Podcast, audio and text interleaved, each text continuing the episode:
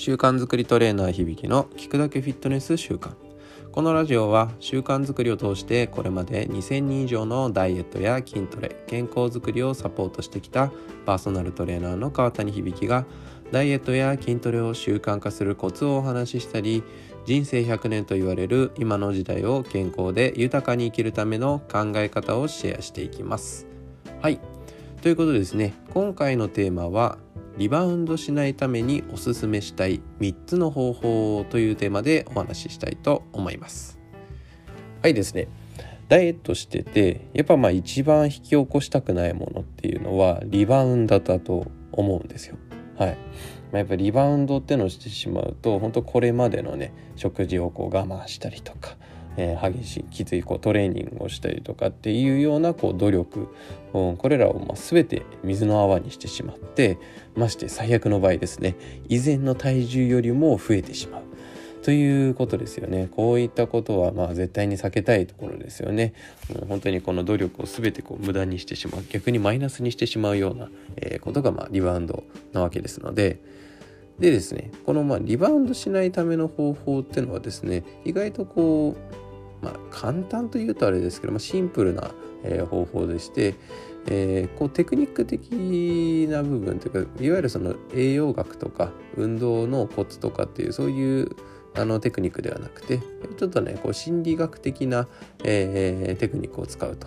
いうと効果的なんですね。はい、でということで、今回はリバウンドしないためのおすすめの方法というのをご説明したいと思ってるんですけども、まずですね、そもそもどういう時に、人はダイエットをしててもリバウンドしてしまうのかということをまずですね、説明させていただきたいと思うんですが、なぜそもそも人はせっかく努力して痩せた体、あるいは今までの努力を水の泡にしてでもリバウンドをさせてしまうのでしょうかということですよね。でこれは結論ですね、ストレスが原因です。ストレスですね、間違いなく。で、これは言ってしまえば、ダイエット中にですね甘い、食べたいものが食べられなかったり、あとは目標を達成して、やったマイナス5キロいった10キロいったっていうので、でもその目標を達成した瞬間にですね、よっしゃ目標達成した、もういけるわ、ご飯食べられるわ、お菓子ケーキ食べられるわっていう風に、ちょっと自分の中でのリミッターみたいなのがね解除されちゃって、溜めたストレスを解放するかのようにドカ食いをしてしまうということもありますけども、あとはダイエットに成功してその後も体型は維持できてるけど、体型は維持できてましたと。でも例えばそこのある場面で仕事とか恋愛とか家庭の状況がうまくいかない時とかにストレスがね徐々に溜まってセルフコントロールが効かなくなった時にたくさん食べてしまうといったパターン、こういったようなパターンがあるんですね。なので詰まるところですね、リバウンドしないためにはこういったストレス、そのねダイエットそのものに対するストレスっていうのもあるんですけども、それ以外の周りご自身を取り巻く環境を取り巻くストレスというのとどう向き合って、対処法を取るかというところにですね、何よりもかかってくるということになるんですね。ではそのストレスを上手に受け流してリバウンドしないためのおすすめの方法というのが、一体何なのかということをですね、今日は3つご紹介したいと思うんですが、はい、まず1つ目は未来志向で選択すること、2つ目は自分なりのリラックス方法を持っておくということ、そして3つ目が食欲を受け入れて言葉にしてみるという、この3つが、まずおすすめな方法として、ご紹介させていただきます。一つずつご説明させていただきますね。まず1つ目の未来志向で選択するということなんですけど、例えばこれは、目の前に美味しそうなケーキがあったとしまして、でそれを我慢しようか、食べてしまおうか、究極の2択に迫られたとしますね。でこのリバウンドしてしまう人というのはそこで我慢できずに食べるという選択をしてしまうわけですが、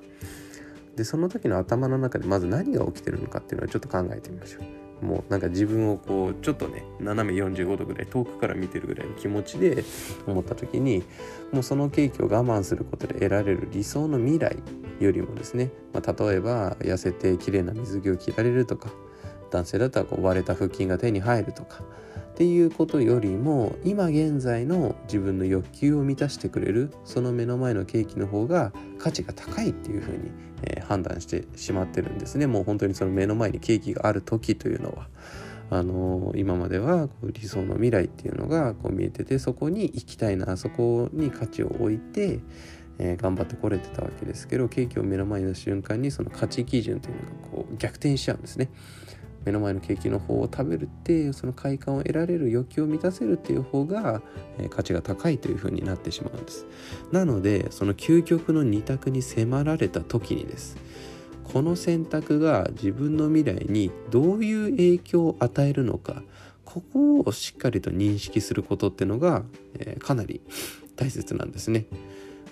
ちょっと大げさに聞こえてしまうかもしれないんですけど、これ本当に重要なことなんですね。まあダイエットとかもそうですけど、未来の自分のためにこの今目の前のケーキを我慢することと、その場限りの欲求に身を任せてケーキを食べてしまうこと、これが実際このどちらが自分にとって本当に価値が高いのかということですね。これをもう冷静に判断するという、だからその目の前にケーキが来た時に、ちょっとここ少しだけ、本当2秒でもいいから立ち止まって、ここをまず天秤にかけるということが、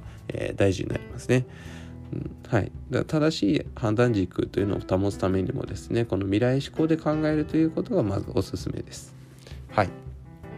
で、2番目、この自分なりのリラックス方法を持っておくということなんですけども、やっぱねストレスが溜まったらリラックスする、リラックスしましょう、深呼吸しましょうってこうね、いろんなほぼ皆さん知ってることだと思うんですけども、とはいえリラックスしろと言われたところですぐにリラックスできてたら、誰も苦労はしてませんよね。はい、ただそうストレスが溜まったらリラックスするっていう、このロジックは分かると思います。ただでそこでね、最低でも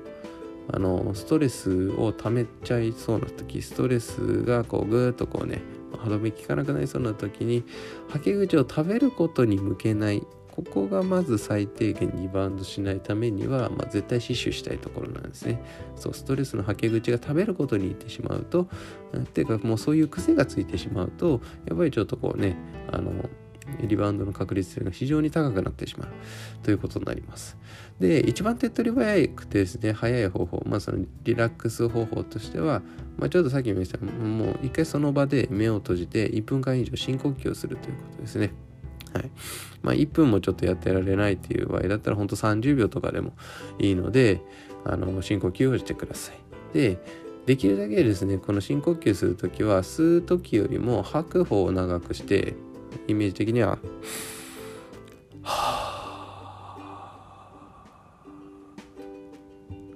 聞こえましたかね。ゆっくりと深く呼吸を繰り返すということがまず必要になります。本当なんでね、リラックスしたいと思った時にとか、ストレス溜まった時深呼吸しようってよく言われるのかっていうと、このやっぱ深呼吸にはですね、リラックス作用のある副交感神経が優位になる、刺激が来るんですね。なんで本当に深呼吸をちょっと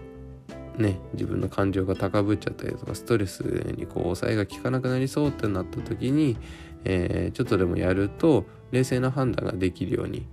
状態に持っていくことが、できます。でこれ以外にも、リラックスする方法っていろいろあるのでね、深呼吸は本当一番手っ取り早く簡単な方法だと思うんですが、それ以外にも例えばアロマをつけたちょっとハンカチの香りを嗅いでみるとか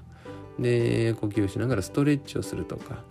カイロで背中を温めるとか、何かしらですね、その場ですぐできるリラックス方法、もうこうちょっとねストレスがこう食に走っちゃいそうだなっていう時にすぐさまできるリラックス方法というのを、自分の引き出しの中に持っておくということが大事ですね。それを持っておけばリバウンドを防ぐ手段になります。はい。でじゃあ最後3つ目、これをちょっとですね、食欲を受け入れて言葉にしてみるということなんですが、ちょっと難問に聞こえるかもしれません。上の2つの方法よりもね、最も心理学的で高価な、でももっと効果のある方法なんですね、これ実は。はい。ということで、食欲が襲ってきた時にですね、多くの人がその欲求を抑え込もうっていうふうに、考えちゃいますよね。ダメだ、これは食べちゃいけない、ああ、もうどうしようっていう感じで、もうぐっと自分の感情を抑え込むっていう、感覚で、行動を選択してしまうんですけども、これはですね、前回のラジオでもちょっと話したかな、人間の要求というのは抑え込もうとすればするほど感情が抑えられなくなっちゃうんですよ。これ世知がないことに、多分多くの方がですねご経験あるんじゃないかなと思います。そうだから要求は抑え込もうとするよりもですね、まずはその食欲とか欲求っていうのを甘んじて受け入れるということ、受け入れるです。でこれ強いては食べたいと思っている自分自身をちゃんと受け止めてあげるということをまずはします。はい。これちょっとイメージつかない方もいるかもしれないので、ちょっとまであげると、例えばこれもですね、最初の1番目のように自分を斜め45度から客観的に見てるような感じですね。そのケーキをまず目の前にしてる自分がいるんですけども、それをちょっと斜め45度上ぐらいから隣で、あ、今私ケーキ食べたいと思ってるなとか、きっと頭の中でこんなこと考えてるなみたいな、きっとっていうよりかはね、確実にこんなこと考えてるっていうのが分かると思うんですけども、はい、まずだからそういうふうに自分が今置かれてる現状とか自分の感情っていうのもありのままですね、しっかり見て受け取ってあげてください。はい。でもっといけると、その上で、あー今目の前のケーキ食べたいな、すごく美味しそうだな、食べたら絶対美味しいんだろうなというこの欲求をですね、実際に言葉に出してみてください。言葉にします。この頭で考えるだけじゃなくて言葉に出してみてください。そう。でこれをですね、言えることでこの自分の欲求を抑え込もうとせずに、一回と一旦受け止める。そうすることで、まずですね、欲求という感情と、実際に食べるという行動をですね、一旦切り離すことができるんですね。はい。この抑え込むっていう感情じゃなく、まずありのままに顕在化させるということで、実際の行動になってしまうと、実はですね、この食べるという行動に結びつくなるということが分かってるんですね。はい。アウトプットするっていう概念とも近いんですけども、この言葉にするのがじゃあ難しい場合はですね、ちょっと周りに人がいるとか、電車の中だとか、ちょっとそういうのだと恥ずかしいというかご迷惑になっちゃうところもあると思うんで、そういう時はですね、裏紙とかメモ帳でもいいので、まずちょっと書いてしまう。今の自分の感情をもうできるだけアウトプットして、感情を受け入れてからしっかりとアウトプットするっていうことが、重要になってきます。これね、最初はちょっと腰が重たいかもしれないですけど、これ実際にやると本当にそれだけでね、気持ちがすっきりして、食べたいの感情にあまり振り回されなくなるようになってきます。なんでもう本当にその感情とか自分の内側から来る欲求みたいなのはしっかりと顕在化させる、アウトプットするっていうような癖をつけてしまうと、非常に、ダイエットが楽になってくるということですね。はい。では以上のことをまとめますとですね、ダイエットでリバウンドしないためには、まず原因となるストレスとしっかりと向き合ってください。その上で心をリラックスさせる方法を使いながら、基本的には未来思考で物事を判断していくというのが、まとめになります。はい。これですね、意外と多くの方がね、あんまり考えたことない方法なんじゃないかなと思います。こういう時にじゃあ食事のテクニックとかね、トレーニングで効果的な燃焼方法とかっていう方に走りたくなっちゃうんですけども、もう本当にその場で、すぐできる方法なので、ぜひですね、このリバウンドしたくないという方は一度騙されたと思って、ぜひ、ダイエットにトライしてみてください。はい。ということですね、今回はリバウンドしないためにおすすめしたい3つの方法というテーマでお話ししました。音声の他にはダイエットや筋トレ、その他健康に関するコラムなどを川谷の公式ブログの方でもアップしてますので、興味のある方はぜひ Google 検索などで川谷響、川に谷に仮面ライダー響の響と調べてみてください。では本日もお聞きいただきありがとうございました。